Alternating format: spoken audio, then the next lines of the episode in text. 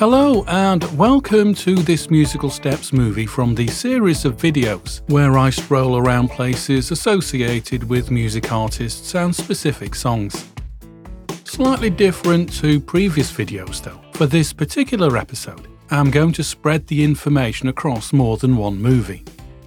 I'm doing this because I want to initially set the scene in the first of these episodes by talking about the UK pop charts at the beginning of the 1970s, before then talking about a specific songwriter in the subsequent movie who was famous and unknown at the same time. His fame just depended on where you were in the world. So, before beginning the walk associated with the main subject of this Musical Steps video, the somewhat forgotten singer songwriter Lally Stott from the Merseyside area of the UK, I want to spend time in this first episode putting into context how the UK pop charts looked half a century ago. This is to show how big a particular Lally Stott written song was at the start of the 1970s. By the way, the footage that you see here in this first episode is of the general area Lally Stott lived in before making his considerable fortune in Italy. So, let's consider the 1970s music scene. Just over 50 years ago, back in 1971, of the year's 52 available weeks, around five songs competed to sell the most records of that year. On the whole, the number ones of 1971 have stood the test of time and still resonate with audiences when heard today. However, 1971 was bookended by what could be described as novelty number one songs. As the year began, from January the 5th, 1971, the comedy actor Clive Dunn had his overly sentimental and lyrically saccharine song Grandad at number one for three weeks. Though popular at the time, I think it's fair to suggest it's only now remembered by nostalgic audiences, thinking back to their youth. It's not considered a great song. And then at the end of the year, the comedian Benny Hill reached number one on December the 7th for four weeks with a comedy song called Ernie, the fastest milkman in the West. Again, it's a song only really fondly remembered through rose tinted glasses by some people that were young teenagers at the time. Right in the middle of the year, in June, was another song that reached the top spot and was, perhaps incorrectly, regarded at the time as a novelty song too. And it's the writer of that song who is the main focus of this sequence of movies. We'll get back to that songwriter later. For now, to put into perspective what the UK music scene was like post Beatles breakup, let's consider the UK charts in 1971. One artist that released music that year was the still relatively unknown David Bowie. Though Bowie had had a hit with Space Oddity two years before, he was regarded as a novelty act because of that song. Despite it being a success, it was regarded at the time as a novelty song, and Bowie himself, by struggling to find a follow up hit, had been written off as a one hit wonder. Bowie was still struggling for further recognition in 1971 two years after Space Oddity. It wasn't until the following year, when his single Starman became one of two of the most talked about songs of 1972, that he established himself as a serious artist with longevity. The other much talked about song of 1972 was Alice Cooper's School's Out. What Bowie and Alice had in common was image. Both realised audiences now wanted more than rock stars in jeans. In 1971, though, David Bowie had changed his name from David Jones and recorded his fourth album, Hunky Dory, between June the 8th and August the 6th, before it was released on the 17th of December. Hunky Dory was a different type of album for Bowie in terms of songwriting, because he had written most of the songs on piano, rather than on guitar, as he had done for his previous albums. Bowie didn't play piano, or at least not very much, on the album though. Instead, he got Rick Wakeman to play on Hunky Dory, and most notably on Life on Mars. At the time, Bowie asked Wakeman to join his band. Rick Wakeman was the keyboard player at the time for a band called the Strawbs, and had also been asked to join a new progressive rock band called Yes. Wakeman said no to Bowie and yes to Yes. Despite Hunky Dory being regarded today as one of Bowie's best albums, it didn't sell well at the time because it didn't seem to contain any songs that could be hit singles. This is despite it containing songs such as Life on Mars and Changes. Hunky Dory as an album flopped, as did the single Changes that was released at the start of January 1972. Anyway, getting back to 1971, Mark Feld had also recently changed his name to Marc Bolan. His band T Rex had two singles at number one a few months apart that year Hot Love first, and then, a couple of months later, Get It On, or Bang a Gong as it was called in America. Owing to Bang a Gong being sexual slang, Bolan's song was renamed Get It On for the UK market. And Get It On was a huge selling single in 1971, but it didn't sell quite as many as its predecessor, Hot Love. After its six week run at number one, Hot Love racked up enough sales to become the fifth best selling record of the year. Remember though, those were the days people had to leave their house and take a trip to a record shop to physically buy a copy of a vinyl record. The ease and comfort of clicking a buy now or play button on a mobile phone didn't exist.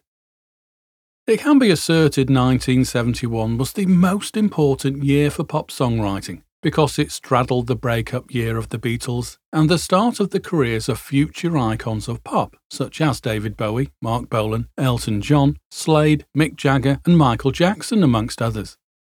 Anyway, in the same year as Marc Bolan's two mega selling singles, another icon, Rod Stewart, had the huge UK hit Maggie May as winter approached in 1971.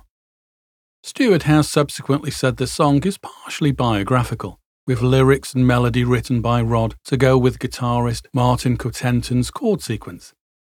Now, I think it's fair to say Maggie May is still as popular today as it was in 1971, despite it being about Rod's conflicted emotions concerning his morally dubious first sexual encounter as a schoolboy with an older woman at the 1961 Beaulieu Jazz Festival in Hampshire. Oddly, despite the full song title being Maggie May, only the name Maggie is ever used in the song. Perhaps Rod Stewart got the title from another song called Maggie May as inspiration, made famous by the Beatles, seeing as that song is a traditional Liverpool folk song about a prostitute who robbed a homeward bounder, a sailor coming home from a round trip to America.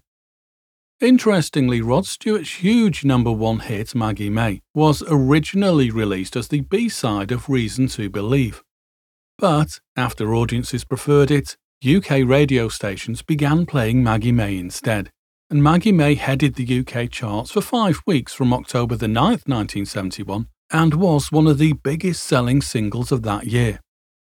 As a side note, guitarist and joint composer of Maggie May, Martin Quittenton, sadly later suffered mental health issues that led him to leave the music business and move to Anglesey for a more peaceful lifestyle.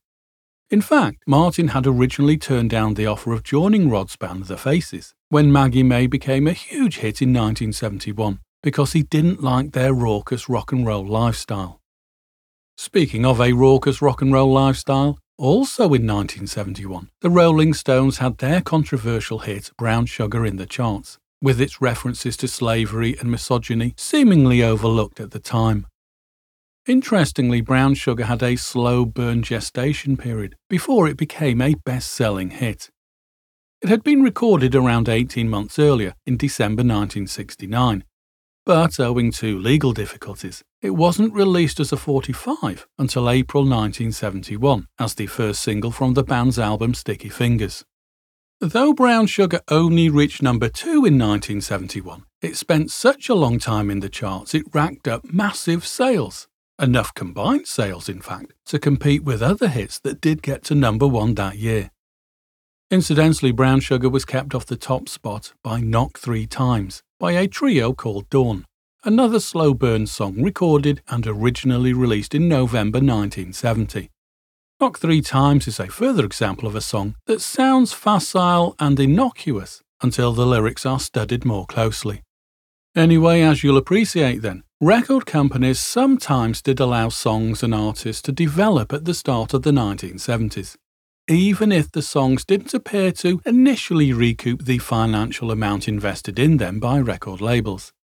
By the way, though credited to the long established Rolling Stones writing partnership of Jagger and Richards, Brown Sugar was written entirely by Mick Jagger, lyrics and music, Yes, Keith Richards did add his infamous guitar riff to Jagger's chord structure, It didn't matter though, because Mick and Keith, like Lennon and McCartney before them, had made an agreement between themselves that all their songs, regardless of who wrote it, would get shared songwriting credits.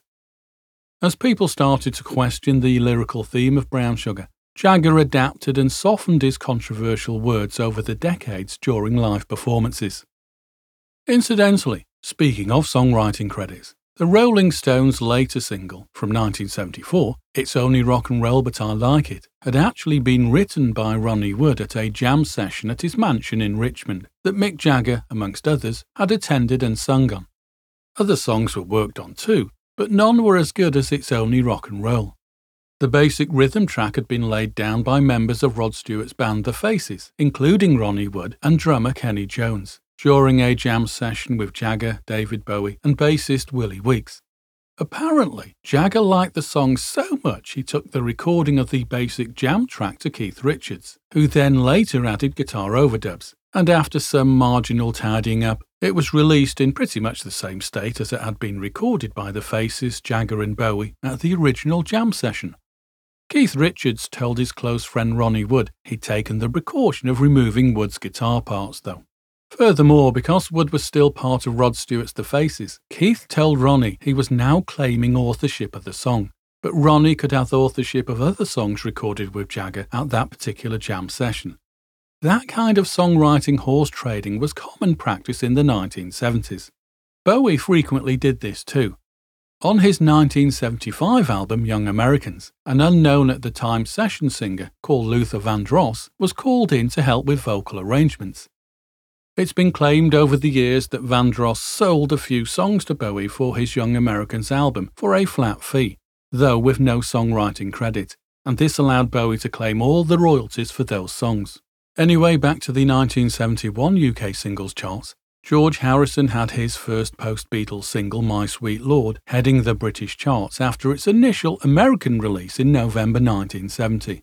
My Sweet Lord became the first number one single by an ex Beatle. Though Harrison originally gave the song to fellow Apple Records artist and Beatles contributor Billy Preston for him to record. Interestingly, Harrison didn't want to release his own version of My Sweet Lord as a single in the UK. However, public demand, after constant radio airplay in Britain, led to a belated UK release on the 15th of January 1971. And it went on to become the biggest selling single of 1971 in the UK, and justified the latitude afforded to it by the record company. Though, to be fair, it was George Harrison they were dealing with. An ex Beatle would likely be given a lot of time to get a song off the ground and become a hit. In Britain, My Sweet Lord entered the charts at number 7, before hitting number 1 on the 30th of January 1971 and remaining there for five weeks. Incidentally, it was well known at the time by record companies. Sales of records were much higher in the winter months than the summer months. It was a little easier to get to number one in the summer months because artists didn't need to sell as many records that week. Remember, people had to physically go to record shops to buy the songs they liked. During these summer months, the record buying public was generally on holiday and didn't therefore buy vinyl records to keep in their holiday suitcase for a couple of weeks before returning home to their record players. The charts worked by counting up who had sold the most amount of singles each week. It didn't roll over. Each week the song started again at zero, regardless of how many had been sold the previous week. So, for My Sweet Lord to remain at number one during winter, in January and February, when the public was at home, it meant it had to sell a huge amount of records every week. Interestingly, despite the song's title, the words to My Sweet Lord were initially regarded negatively as merely repetitious and perhaps meaningless. Only a little later did critics understand and appreciate Harrison's deeper mystical meaning. Speaking of the Beatles, Lennon's post Beatles signature song Imagine, taken from his album of the same name, was recorded between May and July 1971. Therefore, it might seem strange initially not to see Imagine in the UK singles chart for 1971. The reason for this is because the song was only issued as a single in Britain in 1975, where it reached number 6 on the UK singles chart that year. It did later get to number one following its release after Lennon's murder in 1980. Anyway, all those songs just discussed a moment ago Hot Love, Maggie May, My Sweet Lord, etc. are still as popular today, if not more so, as they were back in 1971. As I mentioned a moment ago, though, there was another song competing for the year's top spot too. That song was called Chirpy Chirpy Cheep Cheep, and it dominated the UK's top position for five weeks over the summer of 1971 and sold hundreds of thousands of copies during its chart run. Lyrically, the song initially seems quite vacuous. But, bearing in mind 1971 saw the emergence of great singer songwriters that regarded lyrics equally as important as the melody, it could be argued there is a darker meaning to the lyrical content of Chirpy Chirpy Cheep Cheep.